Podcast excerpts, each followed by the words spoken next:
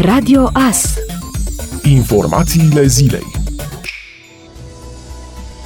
Polițiștii secției de poliție rurală Luduș au fost alertați vineri de către rudele unui bărbat din comuna Bogata despre faptul că acesta ar fi plecat spre pădurea din localitate cu intenția de a se sinucide. Potrivit informațiilor furnizate de biroul de presă al Inspectoratului de Poliție Județean Mureș, imediat au fost mobilizați polițiștii, iar la scurt timp de la primirea sesizării, un echipaj format din doi polițiști a reușit depistarea bărbatului la marginea unei păduri din localitate localitatea Bogata. Agentul principal de poliție Mogoș Marcel din cadrul postului de poliție Bogata, împreună cu colega sa din cadrul poliției orașului Iernut, l-au găsit pe bărbatul de 53 de ani spânzurat de creanga unui copac.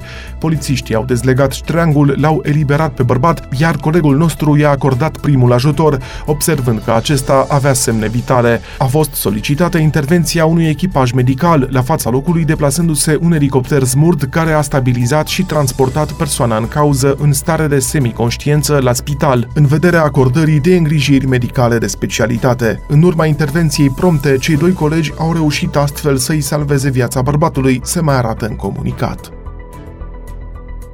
România ar putea începe etapa de administrare a dozei a treia de vaccin anticovid la începutul lunii octombrie, dacă Agenția Europeană a Medicamentului va recomanda la începutul lunii septembrie administrarea celei de-a treia doze, a anunțat coordonatorul campaniei naționale de vaccinare, medicul Valeriu Gheorghiță. Prioritizarea va fi aceeași ca la debutul campaniei de vaccinare, însă prioritatea autorităților este vaccinarea cât mai multor persoane care nu s-au imunizat încă, cei vaccinați și cei care au trecut prin boală nu au recomandarea pentru administrarea celei de-a treia doze de vaccin anticovid. Perioada minimă între doza de rapel și a treia doză de vaccin în România va fi de cel puțin șase luni, iar prioritizarea va fi aceeași ca la momentul începerii administrării vaccinurilor. Programarea se va face fie prin platforma dedicată, la optimizarea căreia se lucrează, fie cu prezentare directă la centrul de vaccinare. Gheorghiță a precizat că studiile recente unele realizate inclusiv în România susțin intenția autorităților care vor ca persoanele care au un istoric de trecere prin boală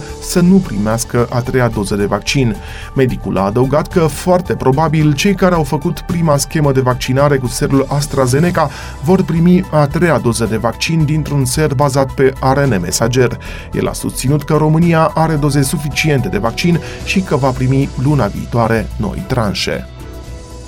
Un pieton a fost accidentat mortal în noaptea de sâmbătă spre duminică pe DN15, în afara localității mureșene Brâncovenești, după ce a fost lovit de două autoturisme. Potrivit IPJ Mureș, victima era căzută pe carosabil în momentul în care a fost accidentată de un autoturism condus de un bărbat de 39 de ani. Ulterior, același pieton a fost acroșat de un alt autoturism condus de un bărbat de 42 de ani din Alba, care circula pe aceeași direcție de mers ca prima mașină dinspre Toplița către Reghin. În urma accidentului a rezultat decesul pietonului, cadavrul fiind transportat la Serviciul de Medicină Legală Târgu Mureș în vederea efectuării necropsiei și stabilirii cauzelor decesului. Polițiștii efectuează cercetări pentru a stabili identitatea victimei. Ambii șoferi au fost testați cu aparatul etilotest, rezultatele fiind negative. Polițiștii biroului rutier din Reghin au deschis în acest caz un dosar penal pentru ucidere din culpă.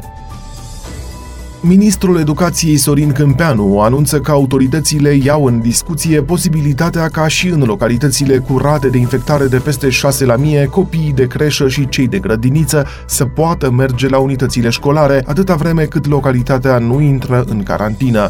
Ministrul mai anunță că festivitățile de deschidere a anului școlar vor fi permise cu anumite condiții. Ministerul pregătește formulare prin care solicită acordul părinților privind vaccinarea copiilor de peste 12 ani, însă acestea vor putea fi distribuite doar după începerea școlii. În cadrul formularului, părinții vor putea răspunde cu da sau nu. În ceea ce privește ceremoniile de deschidere a noului an școlar, ministrul a afirmat că anul acesta le vom permite, pentru că sunt multe alte acțiuni care sunt permise, acțiuni cu mii de persoane. El a explicat că singurele condiții vor fi ca aceste ceremonii să aibă loc în exterior, să aibă o durată maximă de o oră și jumătate și să se poarte mască de protecție, fiind vorba de spre aglomerări de persoane. Ministrul a declarat că purtarea măștii de protecție în școală, în spațiile interioare, va fi obligatorie, cu excepția învățământului special, în cazul căruia va exista o recomandare privind purtarea măștii, dar nu obligativitate și cu excepția orelor de educație fizică derulate în interior,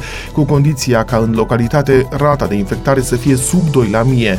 În localitățile cu indici de infectare de peste 2 la mie, orele de sport vor putea fi organizate doar în spații exterioare. Ați ascultat informațiile zilei. Rămâneți pe frecvența Radio Astărnăveni.